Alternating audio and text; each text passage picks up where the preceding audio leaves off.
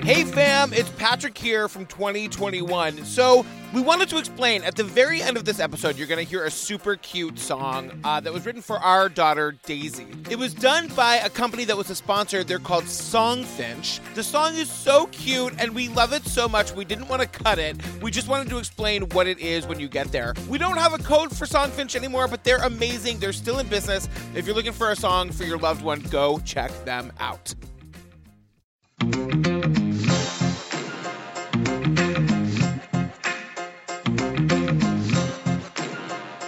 Julian Panzavalli. Patrick Hines. Dun-dun-dun.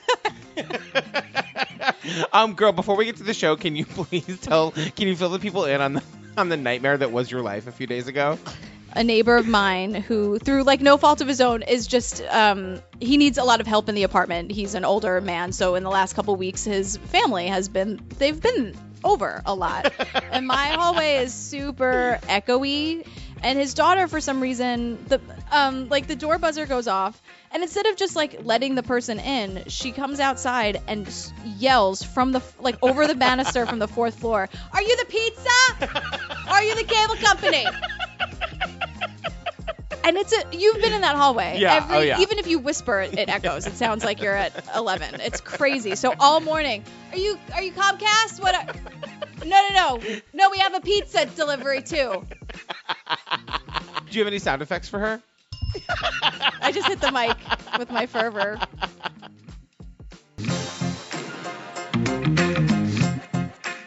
Girl, what are we talking about today? Mm, boy, we're talking about my kid could paint that. Here's a question I have for you. Yeah. Explain to the people why this is true crime Oh, it's true crime because it's exploiting children and stealing money from people. and stealing money from people. right. So there's Yeah. our thesis. That's Yeah. how. That's where we stand on this.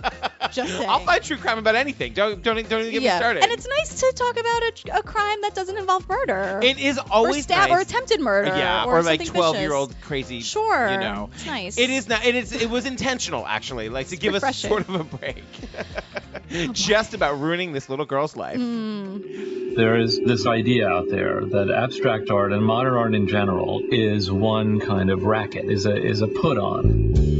And that if a child can do it, it sort of pulls the veil off this con game. All I really want for Marla is to be a happy, well adjusted kid. People are asking about this art for real. They want to know who, who did it and they want to know how much it cost. I told this to the parents the first time that I saw her work. You're in for a wild ride. I hope you're prepared for this. We began tonight with something of a mystery. Even if a three or four year old didn't do them, you'd like them. The fact that she is four makes it really incredible. So what do we have here? You, you have a genius. Yeah. The New York Times picked up the story, and it was like somebody had ignited a fuse. Ten of her abstract paintings sold for thousands of dollars. big bucks as well. Oprah just called. The owner of the Houston Rockets just bought one. It's probably the most popular story in the world right now. This is eye-opening to me to see her actually painting because she's not doing anything that a normal child wouldn't do. Is four year old painter Marla Olmsted a prodigy? Some question the authenticity of the artwork.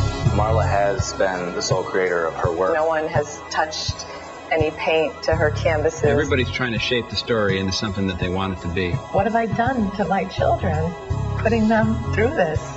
I think that she definitely has a gift, something that's very advanced. Is there any other explanation? I'm sure they must feel a little nervous now about you. don't want to talk at all about your new paintings? No. I choose to trust you.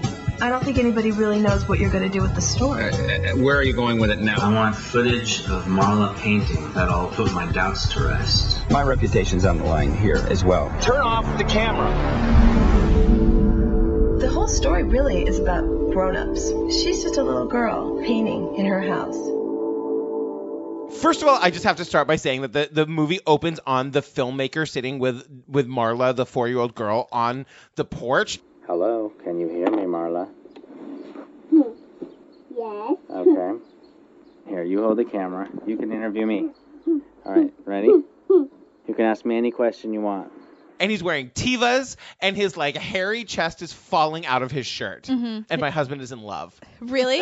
His We- name is Amir. Um. So what happens? What? How does that get us started? Well, much like Neve from Catfish when he meets a fake artist, Amir meets Marla and she's like, I don't want to talk about my paintings. I don't know anything about painting. I don't know what you're talking about. It's like exactly like that scene from Catfish where Neve's like, Hey, do you want to you want to paint with me? And she's like, No, I don't paint ever.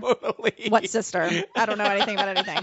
It's that again, deja vu all over again. You don't want to talk at all about your new paintings? No, Why not? because I don't. Do you want to talk about the show? No, I don't. Do you want to? Nothing, nothing, nothing, nothing. I'm not gonna talk about anything. One of the first people we meet is Anthony, Anthony Brunelli. the actually very handsome ginger who's taken everybody for a ride. He's the local gallery owner in Binghamton, New York. Who like sometimes goes by Tony. All right. I just I have nothing to offer in this other than he it's just he's everything he says it might as well be like I'm like this is a fraud this is a fraud this is fake I'm lying I'm lying I'm lying I'm bullshitting you I'm bullshitting you just from the beginning. The thing to know about Anthony is that he is a local artist. He's actually a really, really talented artist, and his he does that like photorealism art where he like takes a photo and makes it like take makes a painting look exactly like the photo. It's the opposite of abstract art. It's like Exactly. exactly what it is. yeah, and he gets into this later, but like he says later, he admits that he always thought abstract art was a fraud. And but then he meets this little girl, Marla, and her family, and all of a sudden, Marla is his way into the kerching, kerching. Right. Every person in this situation is perfect. The family is charismatic.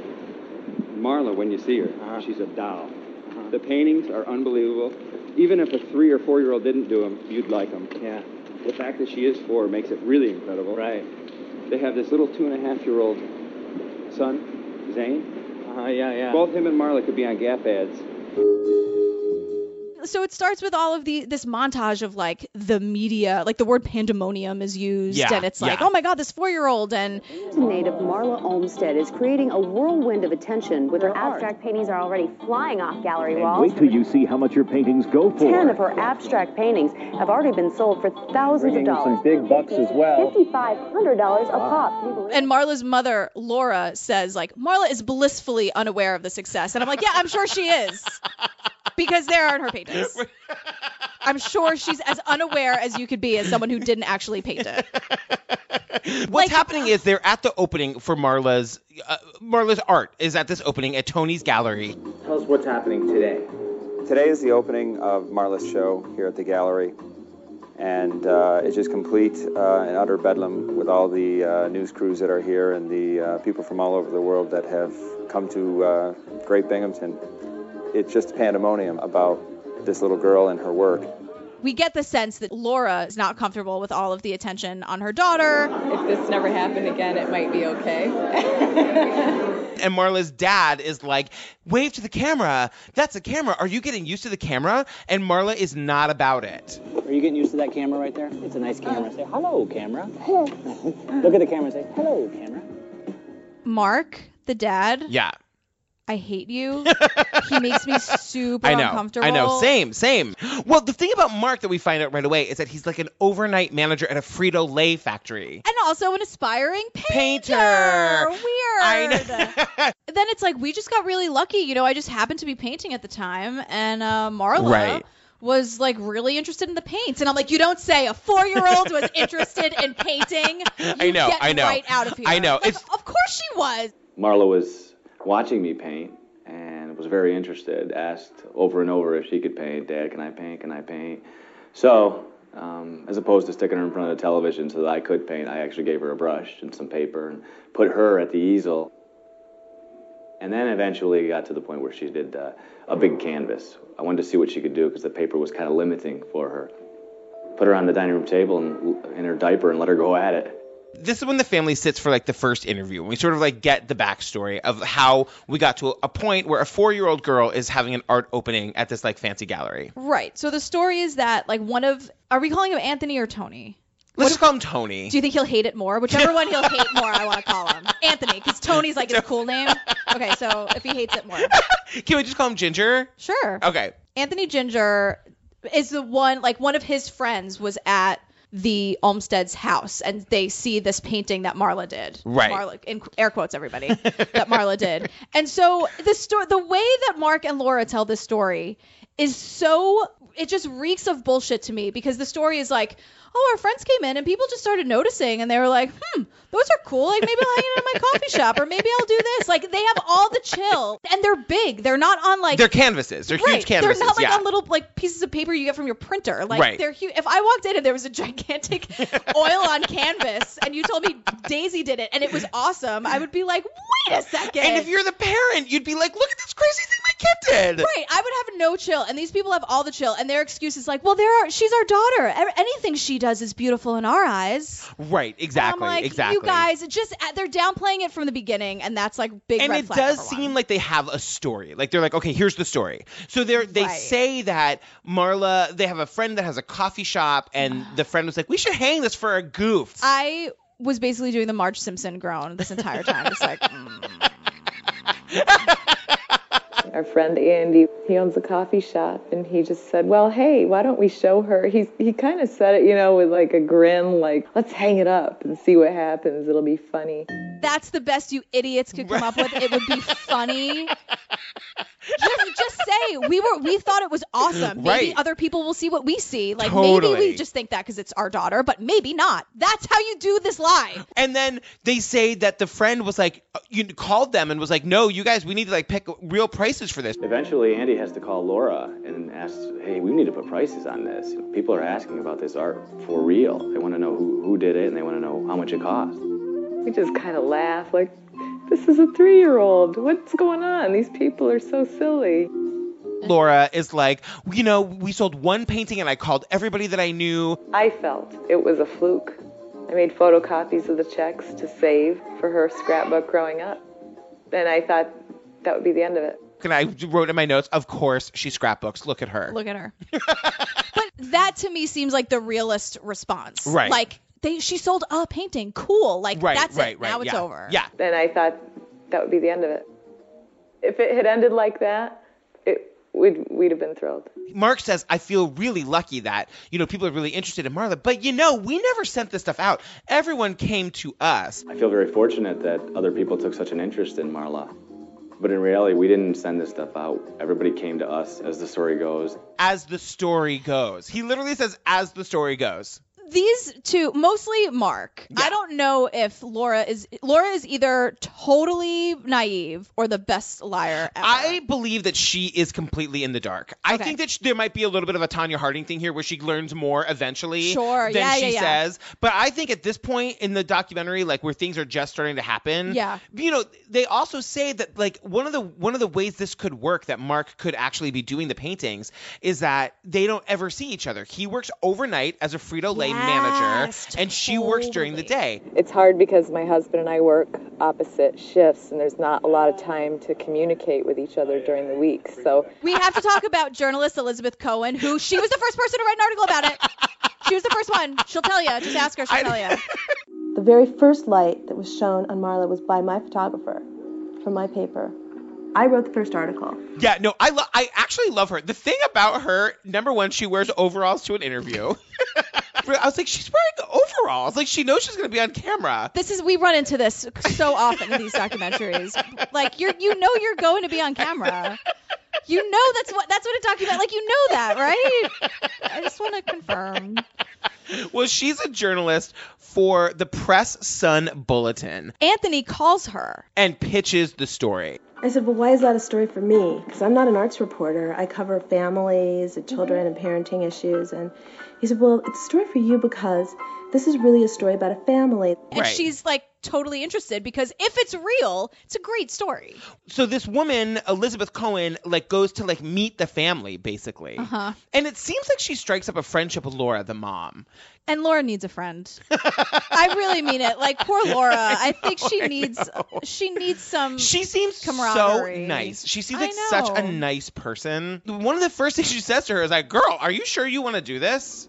I said, Are you sure you want to do this? Because this could be something that affects your life and your family. And it might not be all positive. So maybe you don't want me to write this article. The big news here is that Elizabeth Cohen writes this story for the local paper, and what happens? Um, like the next day, the New York Times picks it up. Maybe not the next day, but immediately. Needless to say, I wrote the story and A week later, the New York Times picked up the story, and it was like somebody had ignited a match under a fuse, and it started to burn. So Laura, her her point of view is like, as long as this stays a positive experience for Marla, they'll kind of see how it goes. She's really like Yes. not looking any anything past what is happening in that moment. She has no like plans for what they're gonna do. If the New Right. York Times wants to talk to her, great. If Inside Edition wants to talk, fine. Right. Like, is Marla okay with it? We'll see. All I really want for Marla is to be a happy, well adjusted kid. And then it immediately jump cuts to Garbage Mark. We would love to do things. I mean, we'd love to exhibit in Europe, and you know, like that's where everything kind of started. And, you know, we're both art fans. We're, we by no means are critics or have a, a ton of knowledge, but we love that type of atmosphere and the whole thing. We've had a great time meeting all these great people. He really loves the European art scene. He'd love to show in Europe. Now he's saying the terms like I'd love to show in Europe. Now suddenly he's like all about the European art scene. Since when? Do we have a shift to cover? Like what are we talking about? Don't you need to put on your hairnet and get back to the Frito Lay factory? Oh. Come on. I know. And then he, you know it's funny because he sort of catches himself where he's like talking about how like excited he is, excited he is, and he's like, uh, I mean, I know that sounds selfish, but And that's selfish, I know, on our part, but we'd love it, and I'd love to have Marla to have as many experiences, positive experiences, as she can possibly have. I can say as a parent that is what you say when you're doing something for yourself Sure. that you want the world to think you're doing for your kid. Right. And then we're right back to Marla. So Amir Amir is here and Amir's like awesome. Like he just wants to like for lack of a better term see Marla in her natural habitat. Like Yes. let's paint. He really wants to see this child in action because if he can document this, wow. and, it's gonna and- be and amazing. he has like full access to the family. Yeah, he- they're hanging out on the floor and he's asking her all these questions. So, what's the name of your new painting? I don't know. It's not new. hmm Mm-hmm. I saw you did one that was all black. Is that your new style? That one was old. Oh, yeah? And then she's acting like a three year old and she's like not really paying attention. She's not answering because she doesn't really get what the questions mean. Right. Like like is this your new style? What? Right. and she is so focused on this puzzle and Right. she's like, Amir, I can't do this by myself, man. Like help Right, me out. right, she right. says she's smart too. Yeah. Amir, we can't do this all by myself. You should help. I'm helping. So, okay, this is like a boring part, so we'll breeze through it. But this is where we meet Michael Kimmelman. He's like the chief art critic for the New York Times. And Mm-hmm. we get like a sort of a condescending lecture about like modern art. There is this large idea out there that abstract art and modern art in general has no standards, no truth, or something, and that if a child can do it, that it sort of pulls the veil off this con game and shows you that somebody who's four years old can do something that's every bit as good as what a you know famous artist who sells pictures for millions of dollars can do. Yeah, and about like what is abstract art, and which is an excellent point. Like, It is- if, yeah, yeah, if yeah, you yeah. see something and you're like, I love that, and all it is is like a black line on Right, a white background. yeah. If that speaks to you, great. Totally. However, it's like a perfect thing to exploit because like that is true. Right. the conversation absolutely. of what is art, what is art to you, what does this mean, and this feeling of like, am I an idiot because I don't get this because Uh-huh. it doesn't speak to me in some way? It's perfect. Right. It's funny. In fact, there's like they have this. They're they're showing this news montage clip, and I love it when they do this to people. Oh, and oh, they, oh, I know what you're gonna say. Go, go, go. They have this guy who literally he's like this like super pretentious art either He's collector. wearing a tweed jacket basically. and the interviewer says to him like, "What do you think of this piece?" He and many others loved this work. It's a competent execution of abstract expressionism. It was done by a four-year-old. Okay, there you go. But there you go. What? I mean, what makes it art then? And then he's like, so there, so there you what go? Like, what are you talking about? Right, so there right, you right. go. Exactly, Like right. you, you were just caught. Don't like what are you, what are you saying? what do you mean? So there you go. Can we talk real quick about how Elizabeth's mother felt personally insulted and attacked by Jackson Pollock? This was the weirdest detour. We go back to columnist Elizabeth Cohen. We're getting this lesson on Pollock and how Pollock invented this sort of abstract genre, Mm-hmm. whatever. And Elizabeth's mother was personally offended by it. My mother had a thing against Pollock. She hated his paintings because she felt like every time she saw a Jackson Pollock painting, it was saying, You're stupid and I'm not, and there's people smarter than you that get me. She felt personally insulted by his paintings. That's a little much for me. if you don't get it, you don't get it and move on. Right. To be personal, to feel personally insulted and attacked. Right. Is like, whoa. I know, I know. But it's also the power of what this whole scene can have over people, Right. which we're about to learn. Exactly. The next thing we see is Marlowe's paintings being taken down. They're all sold. Right. And this is where crazy, sort of like cute Weasley Ginger Tony is like riding high. He's like, everything's been sold. She's famous around the world. Except Iraq. I'm just really satisfied with the amount of attention she's getting all over the world. Probably the only place that they haven't done anything is Iraq. Everybody can say, well, you know, tomorrow it'll slow down or next week it'll slow down. and It really hasn't slowed down a bit. I mean, she's sold out completely, so there are no paintings available. We have a list of over 70 people right now that want her paintings that are from all over the United States and all over the world. There's 70 people on a waiting list. 70 people on a waiting I don't even know if she can meet the demand. and at one point, Anthony's like, well, you know, Mark needs to be there to help her set up, just to help her set up and get the things because the, the canvases are bit too big, just to help her set up. And then this is another great jump cut. Laura saying, like, I don't really know how I feel about all the celebrity and, and how Marla feels about it. The fact that my daughter is like a semi famous person and, you know, the center of attention and things like that. And that, that to me is so much to deal with. And then it's straight to Mark, and he's like, well, we just got off the phone with Crayola, and they want her in a commercial. And it's like, I, I, we got called by Crayola last week. They they're like, we'd like to maybe use Marla in something or do something with her commercial wise. And Laura's like, I don't think that's Marla. Laura even says, like, we have to have conversations. Like, here's an absolute no. Yeah. I thought that was really interesting when she was like, the absolute no's are Um, absolute no's are usually uh, like media in the house, people wanting to film her paint from news organizations, things like that. You know, people that blow into your life are here for half a day and blow out, and you never hear from them again. basically the absolute no's are the only thing that the family could possibly do to prove that what is happening is real. Right. But they, that sort of, as we'll learn, they back themselves into a corner with that, and then they have to. Right. So Yeah. we'll get there. Right. So the next bit of this documentary is sort of like two different things happening. One is Laura on the phone in her car. And then it's cutting back and forth to Mark in the house on the phone with a friend. The thing that's the most uh, uncomfortable about the, the Mark part of this, where he's on the phone and he's talking about, like, it just sounds so gross to me. He's talking about how he was getting his friends to be investors when Marla was, like, doing her first gallery show. I told my friends, I, I said, you guys want to make an investment? Marla's going to be selling her paintings. This is when she did the first show in August. And there's something about how like he just has no qualms about talking about his kid like a commodity in front of a documentary film camera. And, like, not. So Marla has a younger brother named Zane. Right. And these conversations with Mark are happening on the phone, and Zane and Marla are there, but he's acting like they're not. Paying no attention to them. And they're talking, and Zane is doing this thing where he just desperately wants the attention. I don't know how far into the filming this Yeah. this scene was, but you could tell Zane has like not no attention has been paid to this poor little sweet little kid. Right. And he's just talking over Mark on the phone, and Zane is looking at the documentary crew, and he was like, "I paint too. When I Right. was in the hospital with mommy, I was painting." When I was a baby, I That is Uh, cool. when I was at Exactly. hospital, Exactly. No matter what Marla decides to do later, she's it's always going to be a cool story of the little girl who painted because she loved to paint and made people. I have a conspiracy theory about this, and we'll get to it later. Oh my god, we can't forget. I'm dying to No, no, hear it. no. So you know that like when they start like subtitling the kids, you know it's, like you have to pay attention. You have to- There's this other moment in here that is like so the most monstery to me because it's like Marla is painting in the kitchen and the dad's trying to get her to paint. Oh man. And he's sort of like coaching her and sort of getting frustrated with her. And you see her doing what all four year old kids do, where she's just like painting, all, like dumping a whole bunch of paint and then just like messing it all up with her hands. And it looks like that mud green. We've all been there. Exactly. We've all made that mud right, green. exactly. This is what happened now.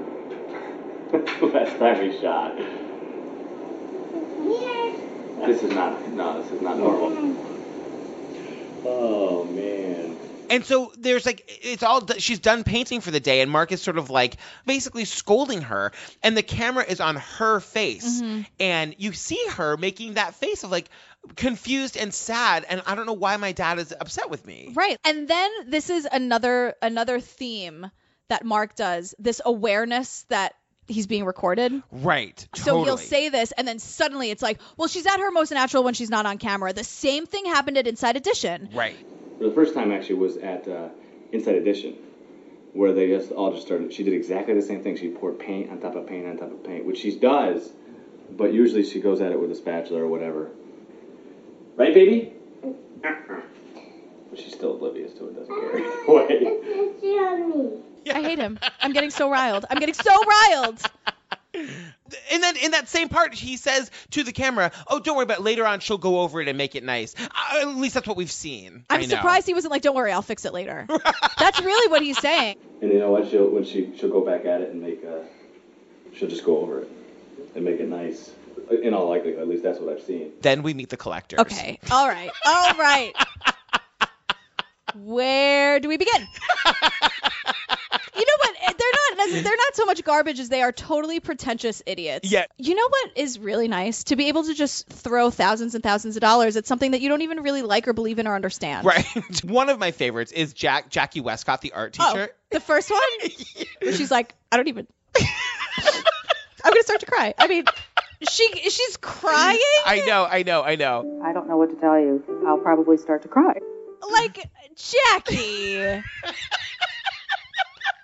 Is that what happened? Does she just get emotional from the straight vodka she's been drinking all morning? Because usually it makes me a little like hyper, but well, she says maybe she just is, is a drunk crier. I don't know. Jackie s- t- has this bizarre monologue about how like monologue, it's soliloquy.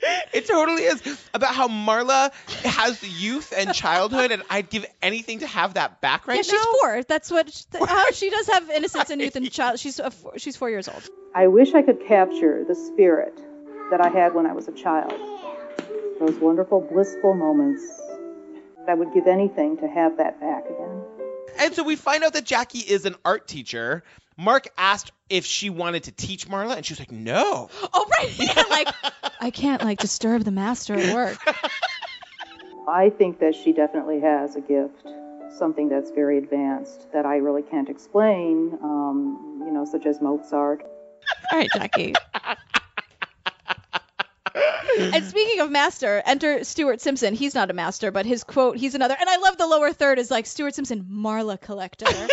Just like Amir, I see you. I see what you're doing. I love it. Oh my god! Um, Also, my favorite line of the whole documentary.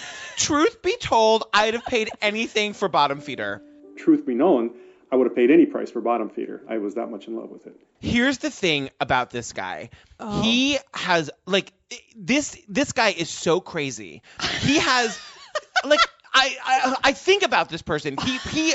This was this was a painting made by a four year old, Uh-huh. apparent allegedly. Right, air quotes. And he is talking about the the stairs and the door and the people looking out and looking Mm-hmm. back. What I love about Bottom Feeder is there's a green pathway leading up to a blue door, and on the left side you can see there's a person looking out into this blue sky, and on the other side, on the right side of the door frame, there's another person looking back in.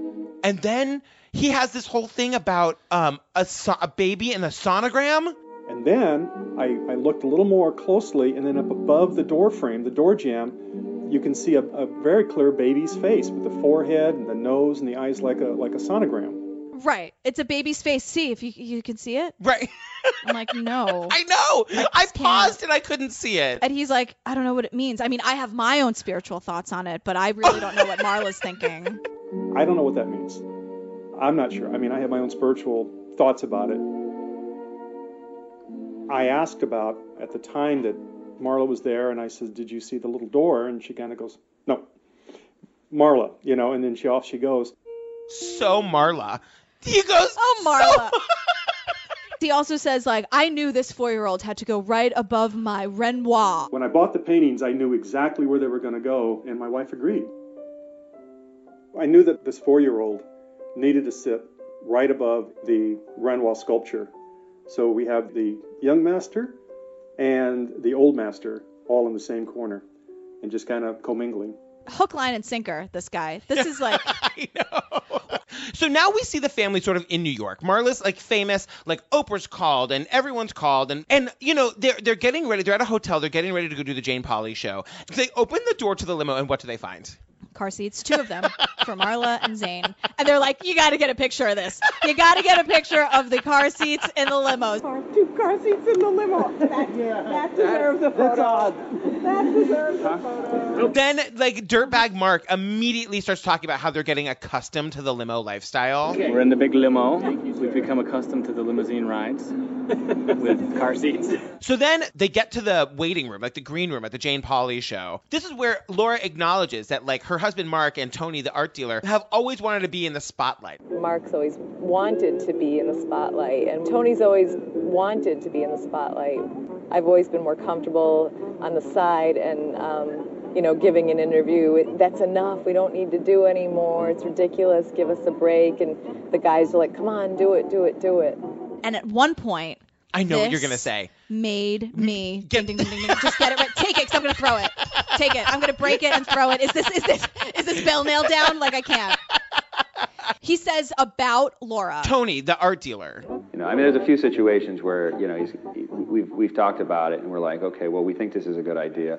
We just have to figure a way to approach Laura with it and and, and, and spin it in such a way that she understands it. In a way she'll understand it. Right. Because she's just a dumb woman with a small brain. Right, right, right, right, right, right, right.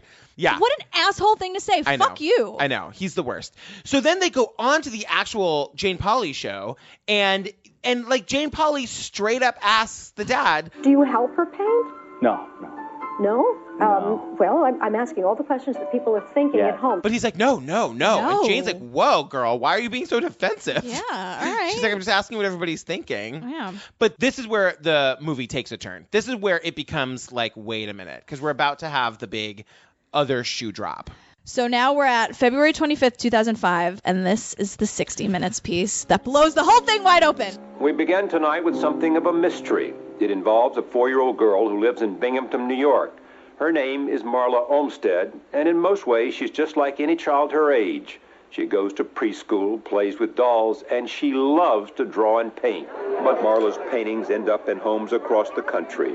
She has already earned more than $300,000, which her parents say has all been put into a college fund.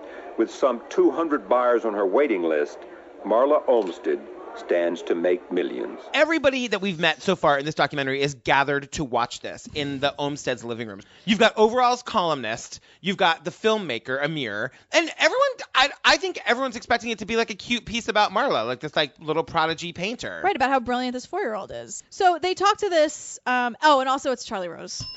Charlie Rose, uh, Yeah, we gotta. Charlie we gotta Rose- deal with that Yeah, real quick. But we exactly. won't. We just won't. yeah, yeah. Um, so they, I'm just gonna say they, like 60 Minutes. I'm not Right, gonna say right. his name. So they talk to this child psychologist, Ellen Winner. So she's being shown these paintings, and she says the line that Mark and Tony hang on to for fucking dear life till Right. the end of this movie. It's absolutely beautiful. You, you could slip it into the Museum of Modern Art and absolutely get away with it. Are you serious? I think you could. People would say, belongs here. This is the work of a gifted artist. and you see Mark's face. He's just like, uh, like the ecstasy that comes over his right, face. like I in that can be in the moment. Metropolitan Museum right, of Art. blah, blah, Exactly. blah, blah, blah. Right. So then, after watching 50 minutes of Marla painting, that's 60 minutes Right. recorded. So what they did was they put a hidden camera, like to solve the problem of Marla being uncomfortable by like a camera crew. They did a hidden camera uh, of like above where Marla paints. Ellen sees this this footage Process, yeah. and she's like, oh, never mind. Winner's enthusiasm immediately turned to concern But this is eye opening to me to see her actually painting and suspicion. Eye opening in what way? because she's not doing anything that a normal child wouldn't do. She's just kind of slowly pushing the paint around. If you look at this painting, it's just like what any four-year-old. It's just a paint. It's just it's just mushy paint on a canvas. I saw no evidence that she was a child prodigy in painting. I saw a normal, charming, adorable child painting the way preschool children paint, except that she had a coach who kept her going. That coach is Marla's father, who's often present when Marla paints. The, they have um, audio of like the dad coaching, sometimes sternly. Oh. Paint the red. You're driving me crazy. Paint the red. honey, like you were. Please. This is not the way it should be. Oh, I can't. The, you're making you're driving me crazy. Paint the red. Right, right. Go fuck yourself. She's four. You're an asshole. Yeah, I know, I know, I know. And it just ends with with she probably didn't do this, and the dad is probably the painter. Either somebody else painted them start to finish, or somebody else doctored them up. Or Marla just miraculously paints in a completely different way than we see on her home video. So there's an, a gallery opening in LA like the week after the airing of the 60 Minutes thing, and like they still go to it. I think it will be fun. There'll be a kind of a festive party atmosphere. We're not going into this with negative attitudes. We're going into this looking at it as partial vacation, getting away. What a great time to get away. So now here's another like really big moment. So this is on the night of the actual opening at the gallery. This is huge. This is gigantic. First of all, I just have to say, just in general, there's like eight people in the hotel hallway just screaming. that is so rude and obnoxious Yeah. to do. So here's what's happening. Yeah. Mark is really trying to get Marla to say all the right things here. Yeah, so they're at, they're outside their room door, getting ready to go to. They're on their way to the gallery. Right. And Mark hasn't learned that that setting her up with these softball questions never works. Right. I don't know why he still is insisting on doing it. It's just going to make him angry, which is then going to make me angry, but Right. whatever. um, so he's like, hey, you know, like, do you know what we're doing, what the party is? And she's like, no, like, I just have to get dressed up and go, to, like, I'm tired and whatever. So she's not giving him anything. We're gonna go to Stewart's. Why are we going to Stewart's? Is it a party? What kind of party? I don't know. I don't know. Do you know why?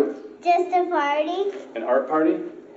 Uh, uh, uh, I don't know. Whose art's on the wall? So then Mark says this weird thing about Zane. Zane, Zane will do interpretive dance. that's, my specialty. You have to see, uh, yeah. Especially when you're drinking, right? It sounds like he can just say, like, whatever, we can fake anything. If we can get away with this bullshit, we can make Zane whatever the fuck. Are you kidding me? So then Marla says, Marla breaks this whole thing wide open and she goes, Well, Zane already paints. I know. Someday it'll be Marla and Zane. Zane's gonna be a sculptor, right, Zane?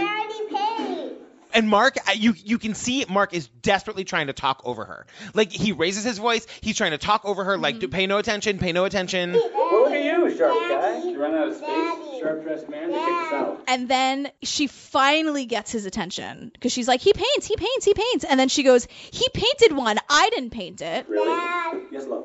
Well, he painted one. It's I a didn't Zane. paint it. Zane does paint. You're right. I didn't paint any part. What's that? They Go just where? painted the painting. And then Mark, seething like flames on the side of his face from Clue, Mrs. White, he's just like, mm hmm.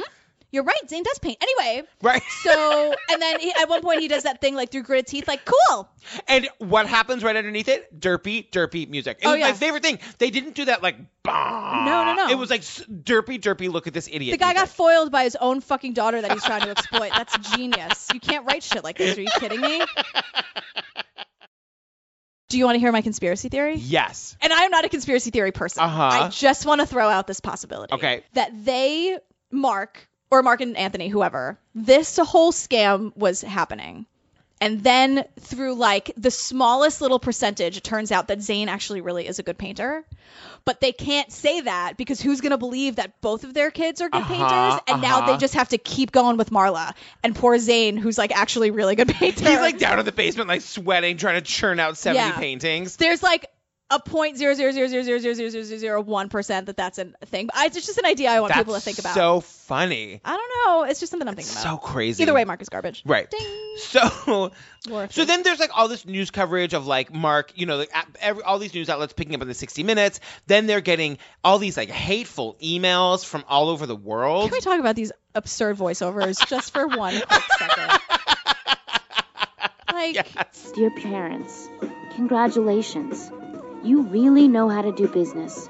Ripping off rich pseudo intellectuals is pure genius. You are a lying piece of crap. And even though you are fooling the right people, you will have to answer to God one day. Shame on you. they're so over the top. They're like Yeah. from The Witness. Remember the voiceovers from The Witness? It's like- yeah. Whoa. Yeah, they are awful. Um, my favorite thing too is when they get back to they get back to Binghamton and the public access TV crew chases Anthony through a parking lot. Binghamton's TMZ. That's exactly what I wrote. It's public access. Yeah. Hey, how's the Marla artist going? Still selling a lot of Marla paintings, Anthony? Turn off the camera. Do you think that Marla really paints those? I am you're- not you're- gonna- I'm not going to answer any of your questions. Then there's like uh, they kind of zoom in on this interview between the journalist and the filmmaker where she's saying to him like, "What are your intentions here?" This was uh, really interesting, I thought. yeah. From the very beginning, you were kind of a wild card because you weren't from a network. You weren't going to be putting him on the evening news. You were a guy who just wanted to make his own film. And so she she says to him like, "What did you think this movie was going to be?" What attracted you to it? I saw it as a film about modern art. Um, 60 Minutes took me completely by surprise. I, I had totally accepted that Marlowe was doing the paintings. And then they're talking about how because Marla's family has given him access, they're expecting that his movie's going to exonerate them. They trust you. Obviously, they do, or they wouldn't be letting you do it at this point. They're expecting that this film is going to exonerate them. Redemption factor. Yeah. And 60 Minutes raised uh, some doubts in my mind. And I haven't been 100% honest about having these doubts. So now they, yeah, they think that this film is going to clear their name. They want you to film a painting from start to finish. Yeah. of course they do. Yeah. And, put I'm it on ready to do it. TV. I, I need, I need that for my film too. So, just to be clear, the idea is that Mark is going to let Amir film Marla doing a painting from start to finish, but then it cuts to Mark, and Mark is like, all right, let's do this the right way. He literally says, you come in, you film her, or, you know, let me do it, or Laura can do it. Yeah, or you guys can just go away and oh look, she actually here's a totally done painting that she just Right. did. This counts, right? Mark, what are you talking about? Fucking idiot. I want to clear the air. I don't want to hear any more about what a bad person I am, what bad parents we are, because it's so inaccurate. Urge. And that's why I'm saying, filmer, let's do it the right way. If you can't get it, let Laura get it or myself. Let's do it the right way. And if that's what it takes to make people Now the mom seems like she's getting desperate. I mean, it, it sounds ridiculous, but you guys should sleep over some night. And just it be, we wake up and we have breakfast. That's how it goes. We wake up, we have breakfast, we hang out in our jammies. She doesn't get dressed because she's going to get messy. And, you know, she gets in her underwear and she paints. Basically, in preparation for like another opening, they decide that the dad, Mark, is going to film Marla doing a painting called Ocean from start, quote, start to quote finish. Mm-hmm. Right. And show that like she really did th- these paintings herself. Because they want 60 minutes to issue a retraction. And you Good luck. I know. The footage now is really great because it's start to finish. It's all the stuff you didn't see on 60 Minutes. And I think that they should have some sort of retraction. They almost will have to. So it's great now because we have control. Again, she doesn't look like she's doing anything special. No. It looks like a regular painting. It's totally different than any of the other paintings that we've seen that were supposedly hers that she wasn't filmed right. painting. Except that it looks just like the flowers painting that she did for 60 Minutes. Right. So then the filmmaker does this really cool thing where they they sort of like they sort of present the evidence. They put all the paintings up. So the first one they put up is Ocean, Mhm. and then they put Flower next to it. Flower's the one that they did for 60 minutes. They look identical. Right. And then they go through like the other paintings. One's called Four, one's called Mosquito Bite, Blue Sun, Asian Sun, Ode to Pollock, Building, Lollipop, Zane Dancing. They're all gorgeous. They're all Right. beautiful, gorgeous paintings that Marla clearly did not make. Right. So then now they're getting back to like now like that Marla's gotten some positive press and she's doing the press again. They have another opening at Anthony's gallery and Anthony is once again calling her a genius. I can't tell you the excitement of having this show and being able to debut the DVD. Anybody that walks in here sees this work and watches that DVD. I don't think there's a person that can walk out of these doors feeling anything but the fact that she is truly, I mean, I really feel it, a genius. I mean, she really is. It's, it, it it boggles my mind each time I get a new painting. Before the gallery opening, oh my god, they bring in these like two your face. They bring in these two collectors to like who they want to buy a Marla. So they're getting a private They tour. wanna- ki- just like they want to buy a Marla. Unbelievable. Tony is working his ass off, getting trying to get them to buy Ocean because someone needs to buy Yes. Ocean from the DVD because that in their mind will kind of solve everything. If they get all th- these like dumb idiot collectors to spend $20,000 on the thing from the DVD, then in their minds it proves Yeah. that she did everything else because it's on par with everything else. This is on the DVD, so this becomes this painting becomes special. Right. This becomes almost like a um, a like a landmark painting. What's going to happen is, I know what's going to happen. If this doesn't sell opening night, people are going to go watch this DVD, and they're gonna come back. they're going to come back and say, because they're going to see how this little girl created it, and you will you will be so amazed when you see how she created it. But like it- when you look at Ocean hanging on the wall, it doesn't look anything like these other beautiful paintings. And you know who points it out? The collectors. The collectors. Because it doesn't look like the same person's painted it. It looks like it was painted by, I mean, I know it wasn't. It's just different. Than the, it's different from the normal painting that she does. Tony convinces these people to spend $20,000 on something that they don't even like or understand. Right, right, right, How right, much right. money do you have to I do know. that? Is that your choice? I guess. Ocean, I guess. congratulations. But then, you know why I don't feel bad for them? They go get in their tacky white Humvee Oh, and God, of drive away. course they do. And I was like, you know what? They deserve to be scammed, these idiots. Yeah. Remember Humvees? You know, it's like two mi- two gallons to the know. mile. It's just like the carbon footprinting all over the killing the earth. Get out of here. Get your crappy painting and get the hell out of here. Get out of here. Before we get to the end, this is like the penultimate huge thing that happens. Where like the filmmaker is at the house with Marla and Mark. Mar- Marla's on the floor painting, and Mark is there. And this is meant to be like where they're filming Marla painting. Mhm. So what happens?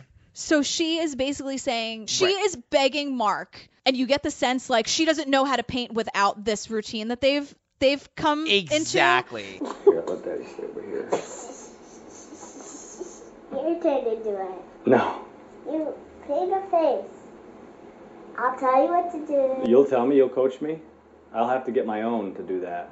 So she's saying like either like just help me, tell me what to do, or tell me what color to pick. Right. And he's like, no, I'm not doing that. And you can like feel him feel the camera on him. All right, just help me, dude. Or tell me to be done, or help. What one? Pick. Marla, I'm only gonna do one of those things. do what you want, sweetheart. You have to tell me what to do right now. You see? And then his wife calls, and he's being all sarcastic with her on the phone, like, "Well, they got what they needed." They got the footage they needed. She's telling me to do a face on it and telling me to paint on the painting and stuff like that. All the stuff you, you love. She was just saying, you do it.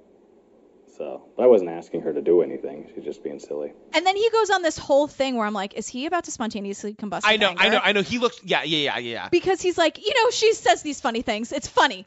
What it is is that it's it's funny. The thing is that it's funny because she says these things as if I'm painting, and that's that's the that's the funny part. So it's kind of funny.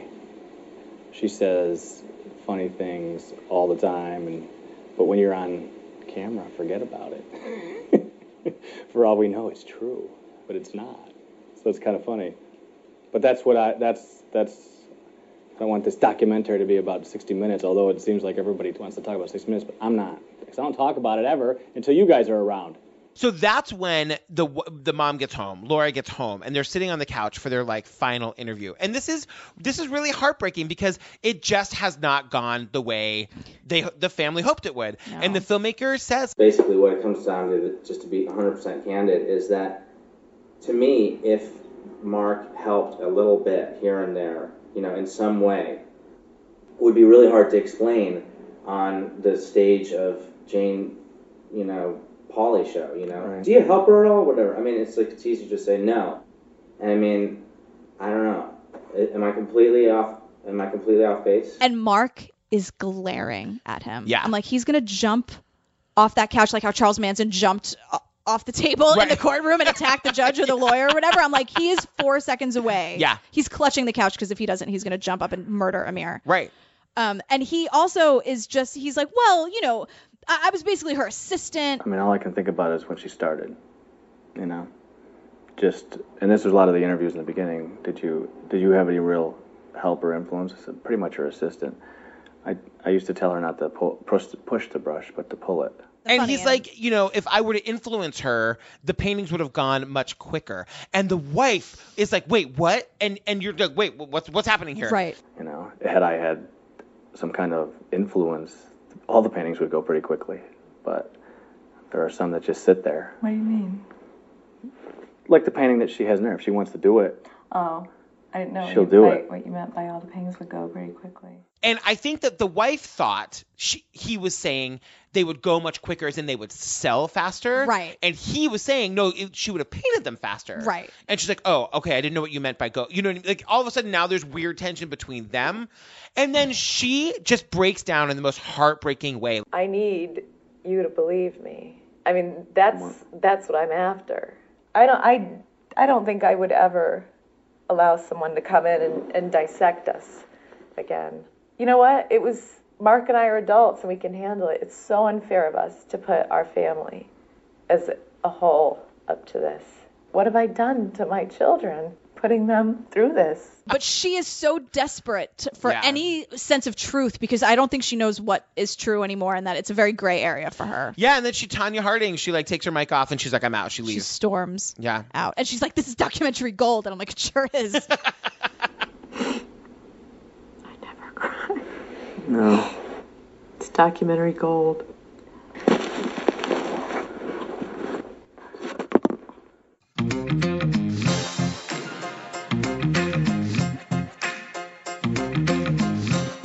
You know, I did a little bit of research, and everyone's fine. Like they don't talk about. Marla doesn't have any memory of this at all. no, she does have a website though. Oh, does she? Is she? They're is selling she- her paintings. Are they? But she says, like in one article I read, where the the interviewer says, you know, do you would you consider yourself a prodigy? And she basically bursts into laughter. She's like, no, not at all. Like I played sports a little bit, and yeah. eh, no. Marla's. I mean, she's up 17 or 18 now, and Yeah. she's taught. You know, she's just talking. about Like it's normal. Her parents are still married. Everything's fine. Nobody talks about it.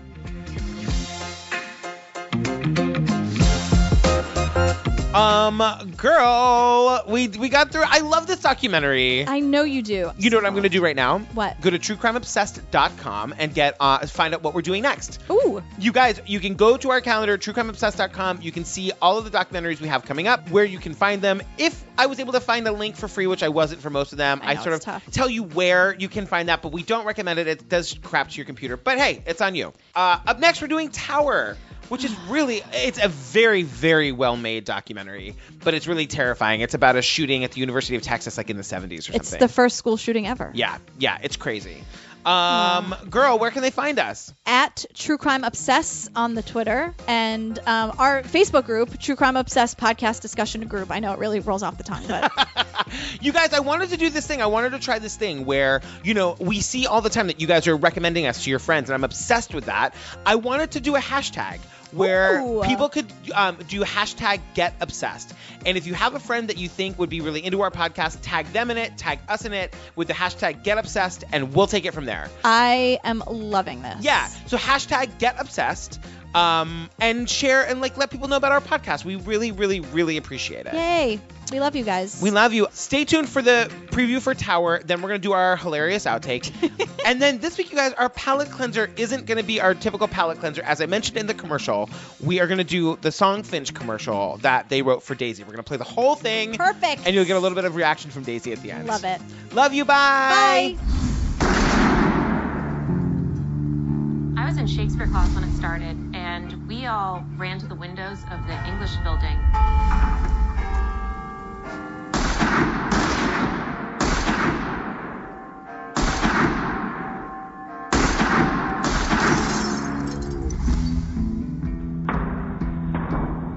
Everybody was in a state of panic. It was just chaos. It's like a battle scene. There are two different kinds of shots. Apparently, police are returning the fire now. My mission was to get into the tower. I can't make out what you're saying. You keep cutting out now. There's a guy on top of the tower, and he's shooting. Shooting at people. We didn't know who was being killed. People were dying. There's no report as to who this man may be, or what he's doing up there, or what prompted this apparent madness. Then what happened? Then everybody ran.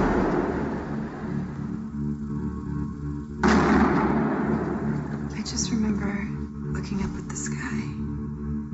It was so blue. And just thinking, I guess this is it. You're gonna be okay.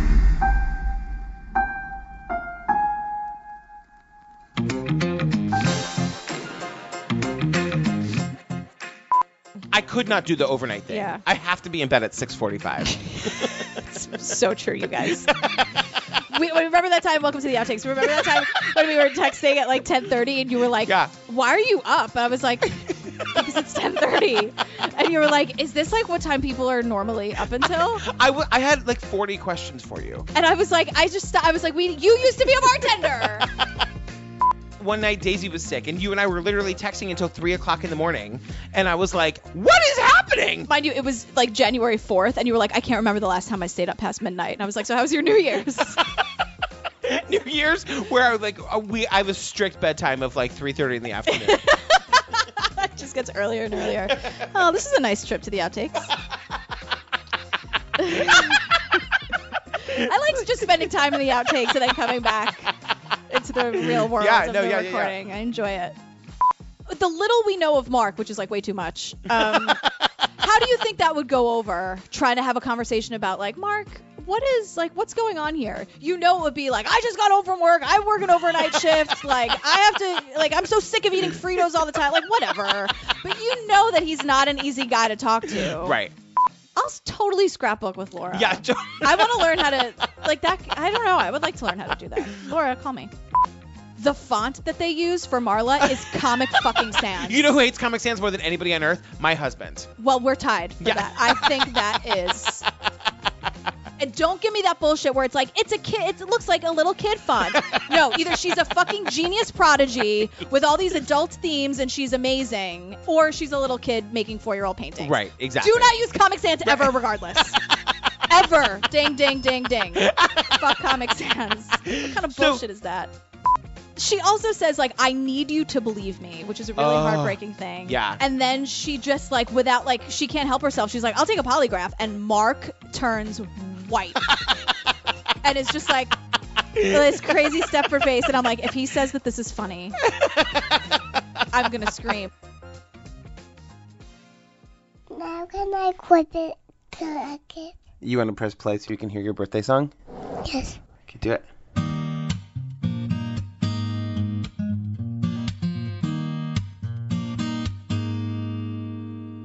On a cold day in March, you were six days old when you pulled up outside. We didn't know what the future might hold when we saw you for the first time. We waited so long just to see you, just how you waited to see us too. Some families are big, but some are smaller. We're so happy that you're our daughter. You like ponies and climbing trees. Let's have a bowl of macaroni and cheese. Ride in the subway, you say D for me. It's your special day, so get crazy. Happy birthday, Daisy. Happy birthday, Daisy. Through these four years, you're growing older. My, how the time has flown.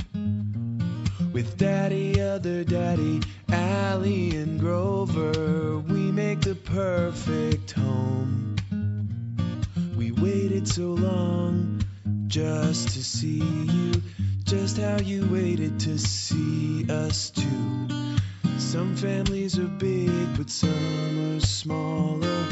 We're so happy that you're our daughter.